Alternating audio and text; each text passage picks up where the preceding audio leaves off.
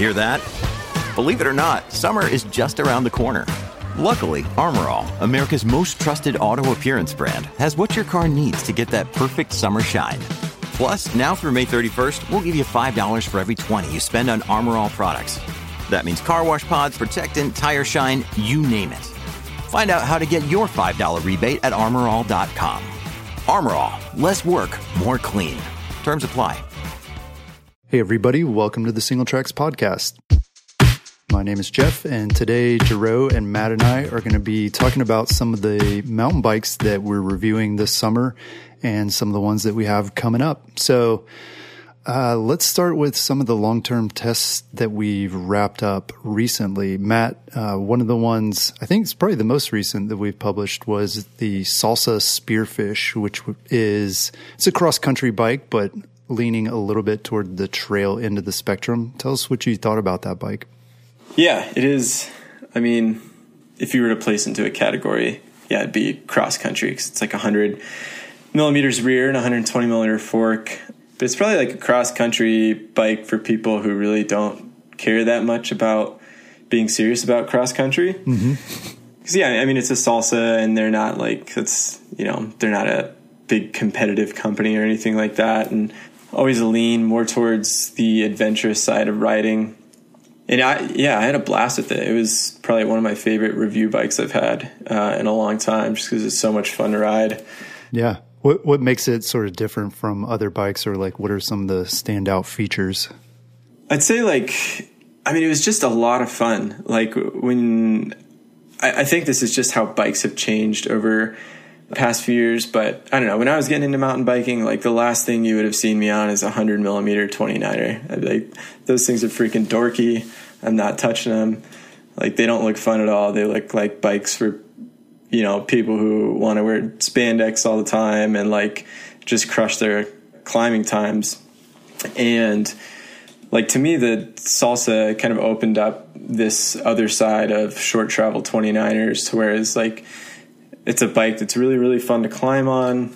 The suspension is great on it. Like it's got good anti squat really really firm suspension very capable at climbing. And then they've relaxed the geometry enough and kind of redesigned the suspension so much that when you point it downhill mostly on flow trails like it's not something I'd really want to rip a lot of rocky trails on, but if you take it on flow trails, it's just an absolute blast. Like it's fun to jump on. It corners like incredibly.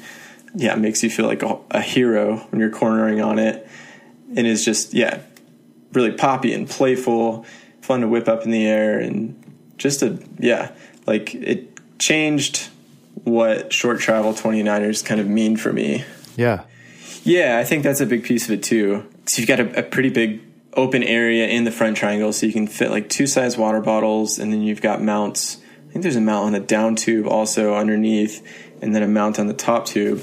So like in typical salsa fashion, you can just strap up or mount anything on the bike and sort of go anywhere with it.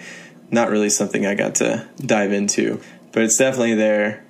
Yeah, it is, it is a lot of fun yeah, like I said, not something I would want to like throw into because I, I rode it a couple of times at Apex, kind of my backyard trail, and that's really square edge, rocky, you know, and they, they've got a 32 millimeter stanchion uh, RockShox Sid on the front, so yeah, it's not like the stiffest thing for like charging through rock gardens or anything like that. Like it'll do it, it's just not going to be the most fun. But everywhere else, like flow trails and jump trails, and yeah, it's just an absolute ripper.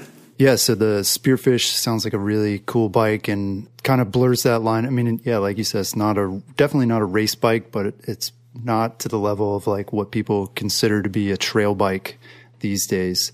So, speaking of trail bikes, though, I recently got a chance to ride the Yeti SB 130.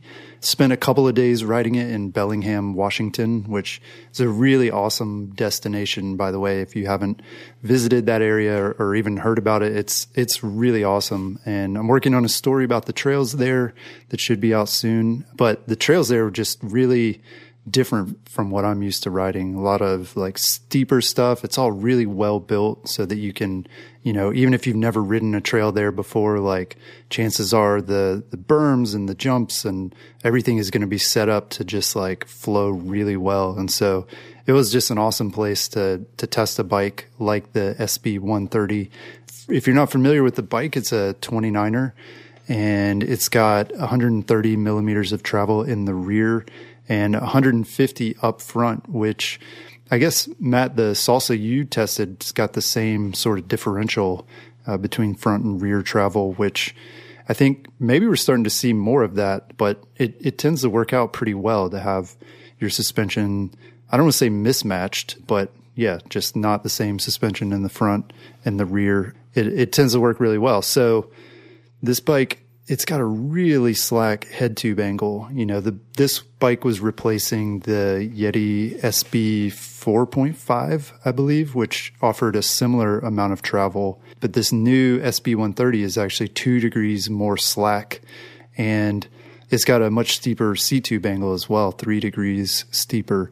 So they changed the geometry up a good bit, which is interesting. I mean, that's what we're seeing with all bikes, right? They're getting longer lower and slacker. This one definitely checks two out of three of those boxes. And in a lot of ways, they're, they're going pretty extreme. I mean, we've looked at sort of charted over time, like these measurements on, on different 29er trail bikes and, and Yeti is definitely back out in front with these, this geometry and these specs on the SB 130.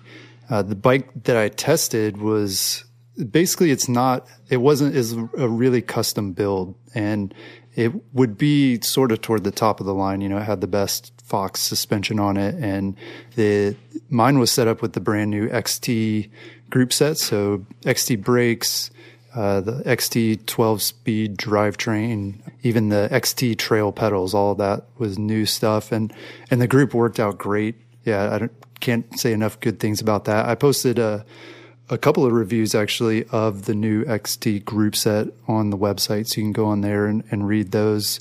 But, but yeah, the bike itself was super lightweight because it is that top of the line build, well under 30 pounds. And this, I think this was my first time riding the Switch Infinity platform, which is what Yeti calls their setup. And yeah, I mean, I found it, it offers a really efficient pedaling platform. Some of the trails we were riding had like super steep climbs. I mean, some of the steepest climbs I've probably ever done and, and stayed on the bike. And yeah, it, it works really well. Not a lot of pedal bob or anything like that. And the XT group definitely deserves a lot of credit there as well. The, the gearing ended up being really good for that kind of thing. Perhaps the biggest limitation was just how slack the front end of the bike is. You know, felt, did feel a little wandery. And even with that really steep seat tube angle, I, you know, on some of these climbs, I just couldn't get far enough forward on the saddle. Um, but again, that was, that was probably an extreme case. Um, the suspension itself, I felt like has a really good balance between linear and progressive feel to it. And, for those who maybe don't understand those terms, like linear would be, you know, the suspension feels the same from like small bumps all the way up to like big hits, where progressive is, it's going to be like a little bit more supple and light, like on small bumps. And then it's really going to ramp up, like if you do, you know, drop off a ledge or something. They like to say that their suspension is, is pretty linear, which gives bikes kind of like a racy feel to them. Um, a lot of people prefer that, but I would say this was like in between. And I'm more, I'm more a fan of progressive suspension myself. And so, yeah, but this was, this was a good balance. And then I also found the bike was really maneuverable despite the really long wheelbase. You know, again, they're pushing the envelope on the geometry and this is a long bike. It's a 29er, um, but it still, still worked really well in the corners and like through tight sections and trees and stuff like that. I guess what I walked away from that feeling was that this is this really Yeti's most versatile bike in their lineup. I mean, and and that makes sense, right? It's a trail bike, and so it's it's in the middle. You know, it's going to try to do everything pretty well. It's going to try to climb well, but also descend well. And and for me, you know, they they hit the nail on the head, and that's that's probably the bike I would choose if I were buying a Yeti. So to ping off of that, after spending some time on the Yeti SB100, because the value of Yeti, I think, is what gets debated the most when people are like, "Well, is it worth that kind of money?" So, like, do you think after spending a few days on it, you could see yourself buying a Yeti? mm, good question. I mean, yeah, if I could afford a Yeti, I guess, right? Like, I, I mean, yeah, is it worth the premium over another bike that has similar specs? That's a good question. I mean, I would, yeah, I guess I would have to do more of a like back to back test because it's hard. Like every bike, every bike is really awesome when it's like tuned up right and everything is like fresh on it. And that, that's a good question. I don't know. I, I, and the premium that they offer to, or th- that they command, I should say, you know, it has a lot to do with the materials and some of the tech. I mean, if you look at Switch Infinity, like it's not like anything else out there, and and frankly, it, it looks very complex. It's got a lot of parts to it, and so it kind of makes sense why they have to charge more for it. But at the same time, you know, yeah, are you really getting that added benefit out of it? And I don't know. So, Jerome, speaking of trail bikes and moving sort of up the spectrum of aggressiveness, you got to visit Orbea in Spain, right? A few months ago, weeks ago, and you tested out the new Occam, which is a trail bike. Tell us a little bit about that new bike. Yeah, it was another another bike with the new XT Grupo on it. We went and rode in the Pyrenees around Aïnsa, and it was. I mean, the bike really. I was super impressed. I was I was testing Orbea's Rallon at the time, which is like a very similar bike. It has a little bit more linear rear suspension, and I think it had had maybe one one centimeter more travel in the rear and one centimeter more travel in the front at the time. They've since uh, updated the Rallon. But um, yeah, the Occam is a 150 millimeter front, 140 millimeter rear bike. Uh, you can also order it with 140 millimeter shock in the front if you prefer. And um, just a super fun bike. It really felt like a baby Rallon, like a like a little enduro bike. Um, lighter, and, but just as capable as pretty much any enduro bike I've ridden. Um, it has a 66 degree head tube angle, so it's reasonably slack for a trail bike. Um, 440 millimeter chainstays, so it's a, a, little more stable than some trail bikes for sure. I think the Rallon might have 430. I can't remember exactly. Um, and this, so this bike was an upgrade from the original Occam, uh, which was a 120 millimeter rear, 130 millimeter front trail bike that was 29 or 27.5 plus, and had a bunch. It had like a flip chip, and um, this this bike is just it's one bike. It's a 29er with one geometry, and that's it. And uh, it was it was amazing to ride. I mean the the bike climbed better than I would have expected by a long shot. Like it was it was really cool to to experience a bike with that much descending capability that could really climb like without even locking it out. It was great. Well, I mean, you like to ride pretty aggressively, so could you see yourself, you know, if you had to choose between the Occam or the Rallon, like which one would you ride the most personally? Oof, that's tough. Uh, I think if I was gonna buy one, just because we uh, only because we have some pretty like big gnarly trails here, I'd go with the Rallon. Yeah, it's tough. Maybe if I could have both, the one 140 140 version of the Occam is probably a pretty sweet setup. That one you can get with the Fox 34, so it's going to be a little lighter. Um, but the bike I rode had the 150 mil 150 mil 36 on it, and it it just felt great. I mean, yeah, it was a really nice bike. It's pretty progressive. I wouldn't. I think they said it could fit a coil. I wouldn't. It's one of the few bikes I wouldn't put a coil on. It just didn't. Like it didn't need it. It felt perfect the way it was, and I would keep that bike light. It's kind of the the point of it is to be like a nice light, fast trail bike. Yeah, it sounds like a cool one and, and a really interesting update. Glad you were able to get on that early and, and check it out. Yeah, it was it was a lot of fun. Kind of cool that um, it's just yeah, it's the one wheel size, one geometry option. Like it's kind of like refreshing to get that simplicity out of it. You're not like, okay, well, I go with the 27.5 plus or 29 or which geometry mode am I going to put it in? And for sure, yeah, I kind of like the engineers at the bike company to do that work and just let me ride the bike.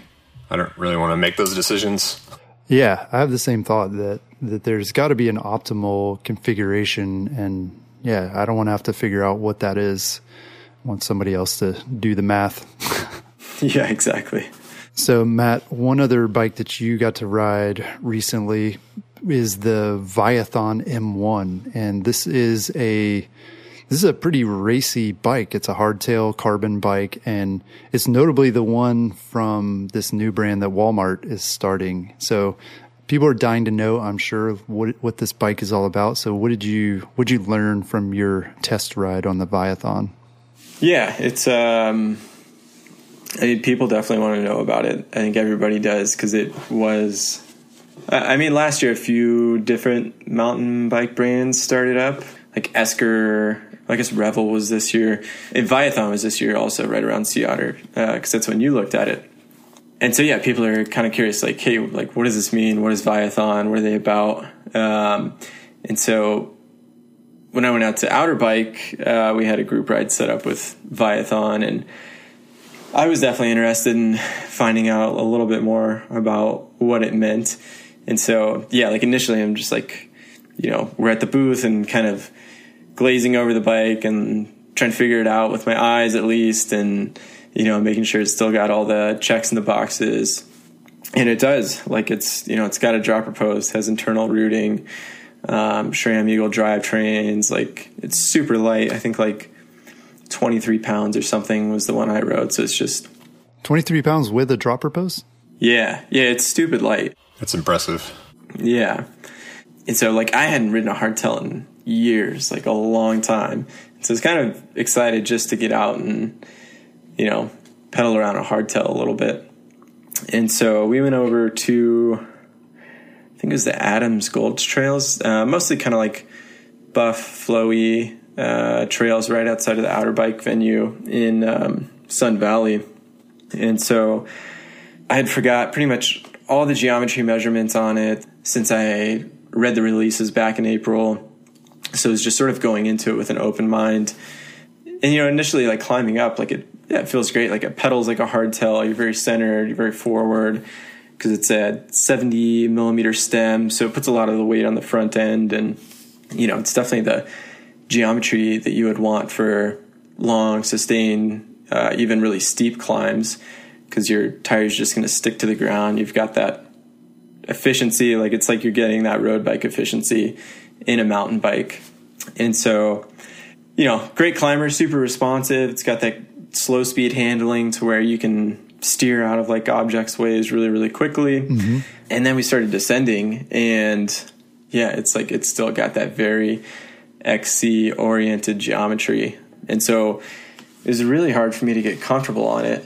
And I hate to use the word twitchy because um, I think that's like a very negative description in like bike handling, or it's usually associated with being pretty negative. So I don't know. I guess I would just call it a little too responsive. Yeah. That's a good way to put it. I was actually thinking the same word, responsive versus twitchy. Because, yeah, it's your body that's providing the input. So if you're twitchy, the bike's going to twitch.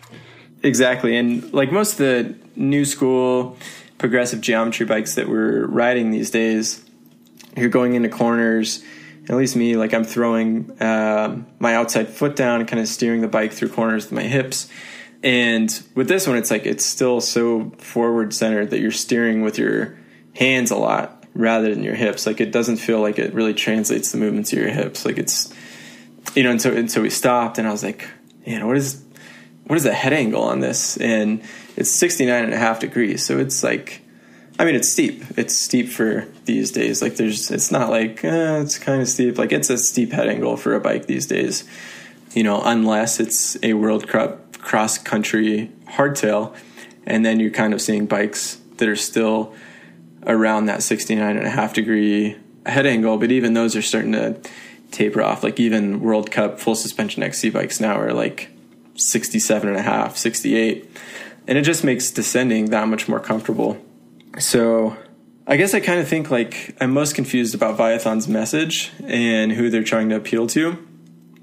And like you spotted the same thing when you took a look at it at Sea Otter, Jeff, because it's, you know, the brand is trying to appeal to a wider base and make carbon hardtails affordable for everyone. and they do do that. Like they do a reasonably good job with like you get a SRAM GX Eagle Spec carbon hardtail for three grand, and so that might appeal to a lot of people. But I don't think the geometry is best suited for a wide rider base. Like to me, it's still like I think if you're a NICA racer and you're somebody who's young and wants like a fast XC bike that you can hop into and be competitive with the specialized S Works, uh, Epic, and uh, Scott scales and things like that, then yeah, it's it's probably a great bike for that. But for a wider rider base, it just did not feel uh, as comfortable as it should. Yeah, how how did it feel like going through bumpy stuff? I don't know. I don't know what the trail was like where you were, but did you feel a lot of feedback from the rear end on it? Uh, yeah, definitely. Still a lot of feedback. And the tires are pretty solid, and I think they're 2.4 Continentals. And then you get some quite a bit of noise from the internal routing, which is like really bouncy with inside the frame, and the chainstay because you get a lot of chain slap, and the guard on there just doesn't really do any noise damping. So a good bit of noise, and yeah, I mean you still kind of get that hardtail, like you're feeling a lot of feedback from the rear end, but you know since it's not steel or not aluminum, you're not getting those damping characteristics out of it either. So yeah, I mean it seems like too that this is an interesting bike I guess we'll put it that way uh, for Viathon to launch with, at least on the mountain bike side. They, it should be said they have a road bike, and is it also a gravel bike or like a cyclocross bike? Yeah, the G1 for gravel, R1 for road, and M1 for mountain. Yeah. So yeah, who knows what the M2 is going to be? Maybe it'll be something a little more trail oriented, or yeah, who knows? So it's an interesting start, um, and we'll definitely keep watching it and see what else they come up with you know, we're always testing new bikes, getting new bikes in for review. And so the, let's talk a little bit about the ones that we're working on right now. Jero, you've got another Yeti, the SB 150 uh, that you're checking out right now. Tell us about that bike.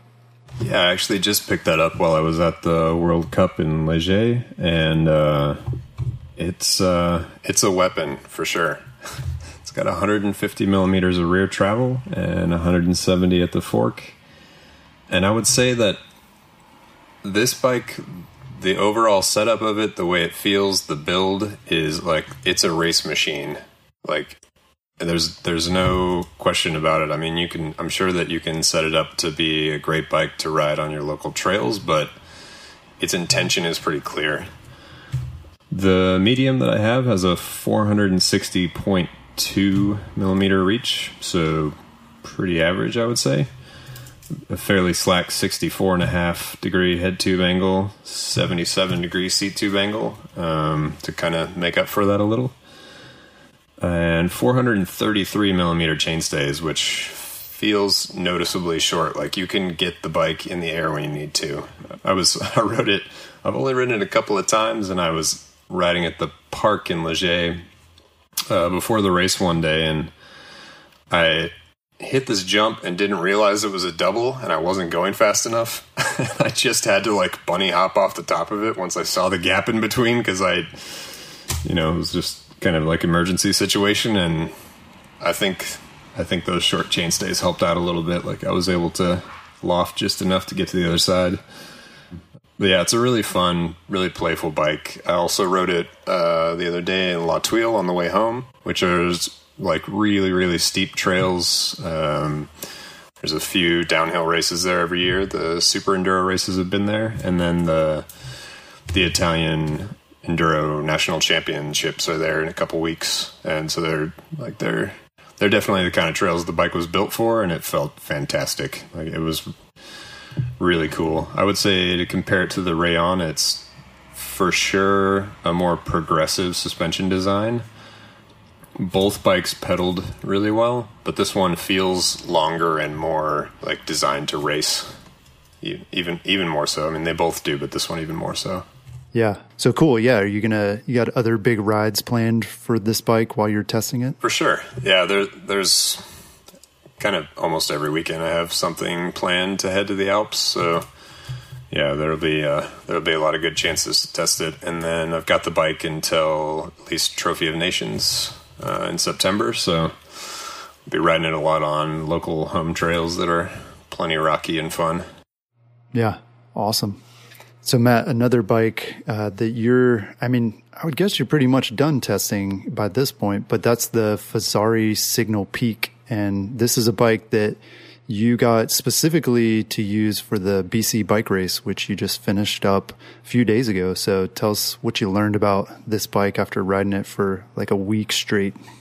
Yeah, kind of planned it out to ride specifically for BCBR and logged like 30 miles or 30 hours on it in one week. So, whoa, time for a fork rebuild almost. Yeah, right, exactly. And so I, I kind of had my eyes set on it because it was like it's a 120 front and rear, and like I wanted something that would sort of play to my strengths and weaknesses for BC bike race, and like I feel like I can maneuver short travel bikes well enough uh, through kind of gnarly stuff, and so I wanted something a little bit on the shorter end so I wasn't suffering as much as on, on the climbs. Mm-hmm. And so it stuck out. And yeah, I have to say, like, it ended up being a great bike for it. It's, you know, a firm suspension platform. It's just a horse link, so it's nothing like too crazy or fancy. And then there's like a little bit of a split pivot thing going on uh, towards the rear axle.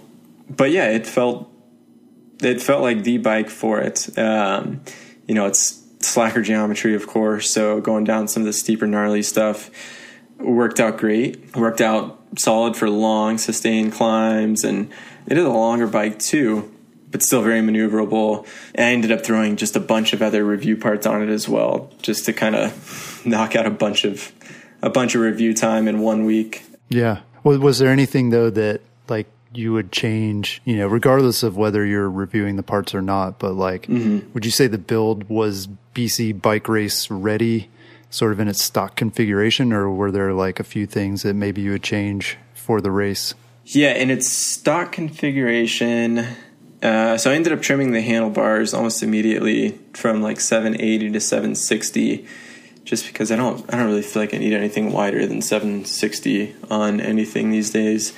Uh, the tires, so they were 2.4 inch Forekasters, Maxxis Forekasters front and back, and I like those, but they felt a little bit thin to go for the whole week, and I think they were just the exo casing, and so I don't know for riding for like a whole week, I just didn't want to take any chances, so I ended up putting the XC CushCore in and a Kenda Regolith in front that we've got in for review, and a Pirelli Scorpion R in the rear. The mix match, nice.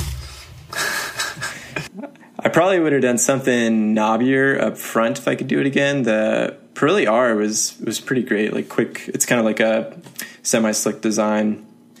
So that one held up great. I think I would yeah put something a little bit knobbier up front. Other than that, I think like yeah, just other than the tires, I think it was pretty solid to throw right into the race, and it had brand new Shimano XTR 12 speed on it too. Oh, cool! And that thing, it like it never skipped a beat the entire week. With like, and we got rain and just mud and loam like all over, caked inside the drivetrain and cassette, and uh, I never had a problem with it at all. Awesome. What dropper post did it come with? Oh, it's uh, the Gucci Fox Kashima transfer. So like, honestly, like I was super skeptical about it because I was like, okay, now it's Kashima. Like, I seriously doubt it makes a difference, but it is way smoother. Yeah. Sweet. And yeah, Fezzari is a direct to consumer brand. And so, yeah, I mean, you're typically going to expect to get a little bit more for your money. Are the build options pretty affordable? They do, yeah. It's like when you look at the one I've got in for review, like it's hard to tell because it's still going to be like a probably seven grand bike that's like full carbon carbon wheels, Fox Kashima, Shimano XTR. But you can still get a carbon frame Signal Peak uh, entry level build for like three grand. And it's just going to be heavier. It's going to have, you know, lesser grade parts on it and everything, but still like a pretty good entry level price for full suspension carbon bike. Yeah. And I mean, I guess 7,000 sounds like a lot, but with all that, you'd probably be looking at closer to nine with other brands. So yeah, it does seem like a pretty good value. Yeah, it's definitely there. It's not like screaming at you or anything like that, but I do think you save a little bit of money compared to other brands. And so far, like it's been a, a super premium quality bike. Yeah, cool. What I mean, what would you say would be a good use for outside of BC bike race? I mean, is this a pretty good trail bike? Would it work well on like your local trails, or what do you what do you see as like the the good spot for that bike. Yeah, I definitely think like a great local trail bike. Like for myself, I don't find that I need much more than 120 on most of my trails, and it's something you can climb and have fun on.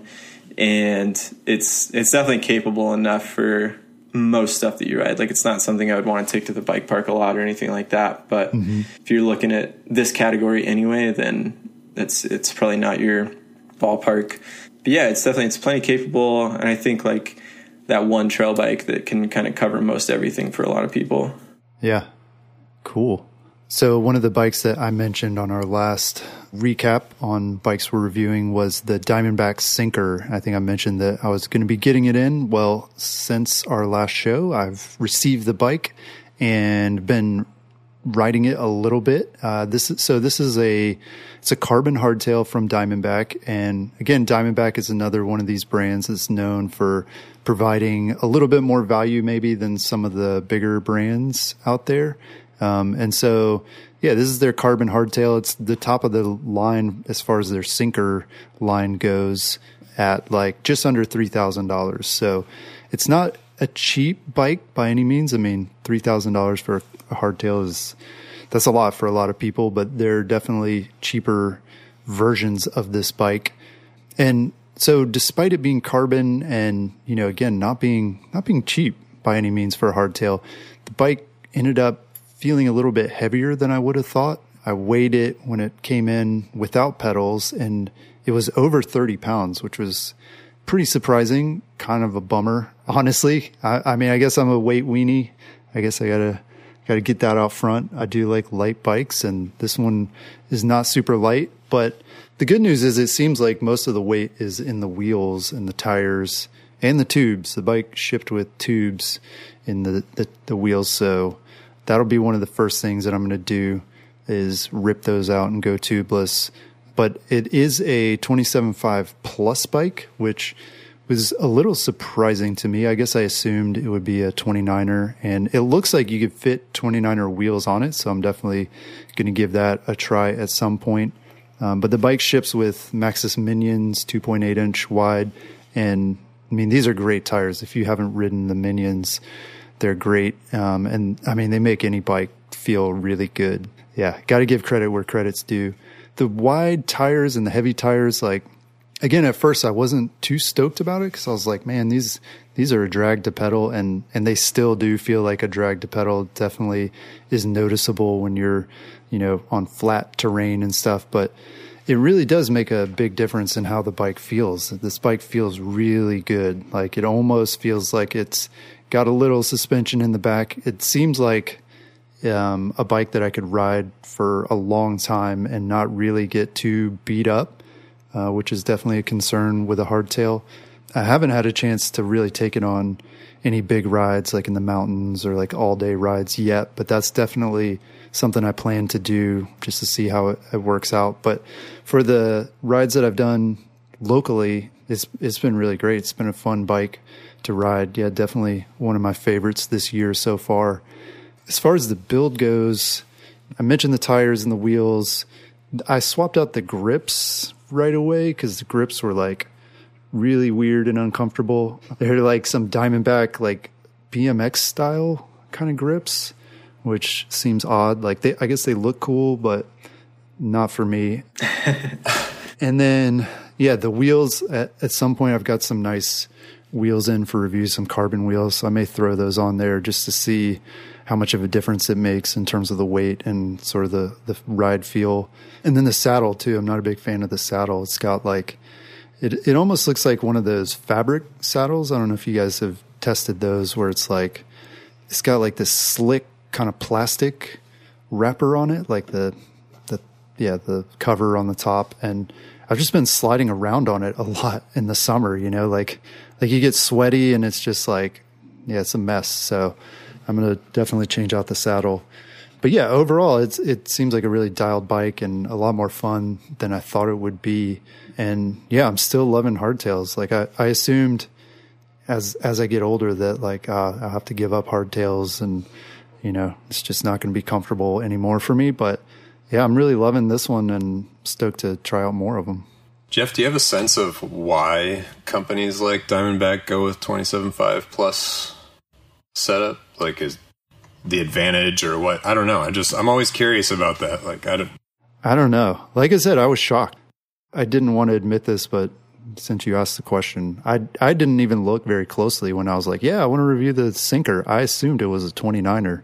Um, just yeah, I didn't look into it real closely. Yeah, and when I opened it up, I was like, kind of bummed it was a 27.5 plus because I was because I was like, well, I don't I don't know that that's my thing. I've I've ridden them for a while. You know, I converted one of my own bikes to 27.5 plus and had fun with it for a while, but then went back to 29er and said, yeah, you know, I think I like 29er better. But my guess would be one that 27.5 plus was a hot thing for a while and and to be honest, you know, brands like Diamondback are not super fast to respond to these trends. And so could be that they're just a little behind on that. And then I also think for hardtails, it makes a little more sense than it does for full suspension. So, you know, maybe there was some thought, more thought put into it other than this is a hot thing, but also that, well, it's a hardtail. And if we put, you know, 27.5 plus tires on it, it's going to ride a little more comfortably to be clear, it's not suspension. A lot of people, you know, conflate the two and say, well, you know, I'll just put fatter tires on my bike and make up for the lack of suspension. You know, there's tires don't have the same characteristics, yeah. right? It's more bouncy. You can't and, tune the rebound. Yeah. right. The, there's no rebound basically. I mean, unless you put inserts in and, and even then it's hard to say that that, that does much, but yeah. So I don't know. I don't know why they did, but like I said, I'm I'm okay with it now. like like I've written it and it's like okay, it's pretty cool. You know, my only complaint is just it's a lot of more work to pedal it, and I don't know. I mean, maybe the the people who are buying this bike are not pedaling as much as I do, or or not concerned with that as much. So, yeah, it could be a good choice for a lot of people. So let's talk about some of the bikes that we plan to test or hope to test in the next few months.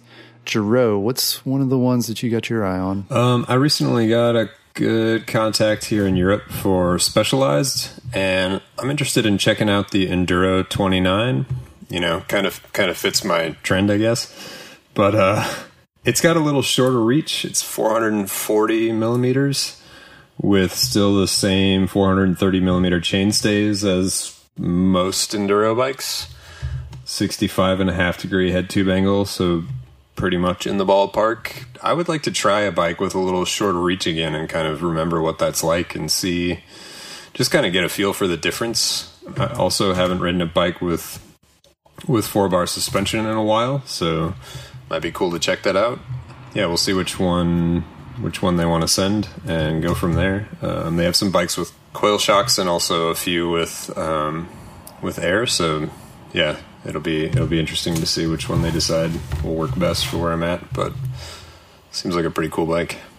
Yeah, I like that. There's definitely something to be said for, um, you know, trying the new thing, but then going back to the old thing and seeing how it works. You know, as far as the reach goes, because you know you go from shorter reach to longer reach and you're like okay i can see the benefits but then it's like you kind of got to circle back and see see what did you really gain and you know where are you at. And then the other thing is the enduro. I mean that's it's such an iconic bike. I mean it was named it was named the enduro you know? They must they must be pretty confident in the product that they're gonna they're gonna give it that name. That's definitely a bike i've wanted to check out for a while now yeah it was enduro before enduro yeah right in terms of like checking out the shorter reach, whenever I get bike in to test, I always make Megan ride it once down the hill. And uh, so then I hop on her extra small orange.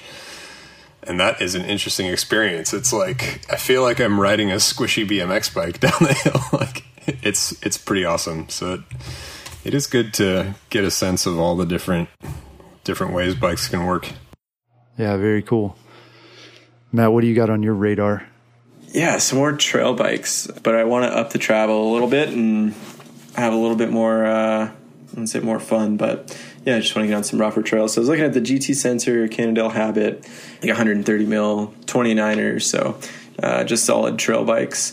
And yeah, hopefully some longer travel enduro bikes and stuff too. I've got a couple that are piquing my interest from when we go to Whistler because yeah, it's not really something you want to take a short travel trail bike to. Yeah. Well, I do. Yeah. I don't know, Jeff. Jeff wants to suffer. Yeah. Get it in the air a lot less. I'll just be riding the brakes all the way down. well, well, yeah. You guys think I'm joking, but we'll see. We'll see what I end up riding at Whistler. Because, yeah, we got our Crankworx trip coming up. Should be fun. My first time going there. So I'm excited to check out the trails. And, and yeah, I mean, I know enough that, you know, I've, I've ridden plenty of bike parks and taken downhill bikes and enduro bikes down and stuff. And, you know, if I'm honest, I'm much more comfortable on a trail bike on a lot of those trails. So Yeah, we'll see. you have to give it a try. Just grab a DH bike and see how Man, it yeah, feels. I've I've tried it, and yeah, I'm just not as comfortable. I mean, I probably just need more time on it to to get used to it. Maybe bring the Sync'r just in case. yeah, I probably need a little more than that at Whistler. I will definitely go full suspension. Don't worry about that. so, yeah, for me, one of the bikes that our listeners and our readers keep telling me that I have to check out and I have to review is the Commencal Meta Hardtail All Mountain. Like I said, a lot of listeners have suggested this bike, you know, given my interest in hardtails and everybody. Think a lot of it is people who own this bike and they really like it and they want to just hear our take on it. So, yeah, I'm hoping I can get this one. It's a really affordable bike, you know. It's not it's not an expensive bike by any means. It looks like the top end build is under $2,000 and they've definitely got much more affordable versions. So, yeah, I'd love to ride this one. It's got a more travel and a slacker head tube angle than a lot of the like trail hardtails I've been trying out. And so this will be a good contrast to see like how this bike differs from sort of slightly less aggressive hardtails. Yeah, it looks uh, it looks aggressive to say the least. Yeah. yeah. Yeah. Yeah. It looks like a really cool bike. And again, a lot of people are stoked about it or they have questions about it too, because it is so different. And it's like, wow, that's a good price. Like I could, I could pick one of those up. I just want to know what it's all about. So yeah, could be a good one. And then, yeah, I mentioned this, uh, sort of project bike that I'm working on, the orange P7 29er hardtail frame. I still don't have much progress to, re- to report. I've got a headset for it, but that's about it. One of the holdups is the Cane Creek fork. I'm trying to get the new Helm 130 millimeter fork for that. And turns out that's been a really popular fork for them. They've sold out of it pretty quickly. And so the hope is to get in by the end of the summer. And then also probably my plan is to get like the new XT group on it, the whole drivetrain and brakes and all that stuff. So once I think all that stuff's going to come together really quickly once I have everything, but yeah, still waiting on some choice parts because I want to do it right. I want it to to be a cool bike and to look good and and to have a lot of like interesting new stuff on it. So Yeah, that one looks super sweet. I think that's going to be fun. Do it all bike. Yep. Yeah. Oh, and the wheels, I should mention. Maybe I mentioned this last time, but yeah, I've got some nice carbon wheels from Reynolds, um, 29er wheels to put on it. So yeah, should be pretty dialed.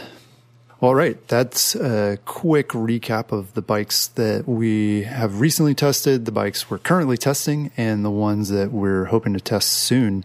As always, we'd love to get your feedback to hear about the bikes that you're into and that you'd like to see us test. And of course, you can read about all of these bikes, see photos, uh, get more information on Singletracks. Uh, just go on the site and search for the bike you're interested in. That's all we've got this week. We'll talk to you again next week. Peace.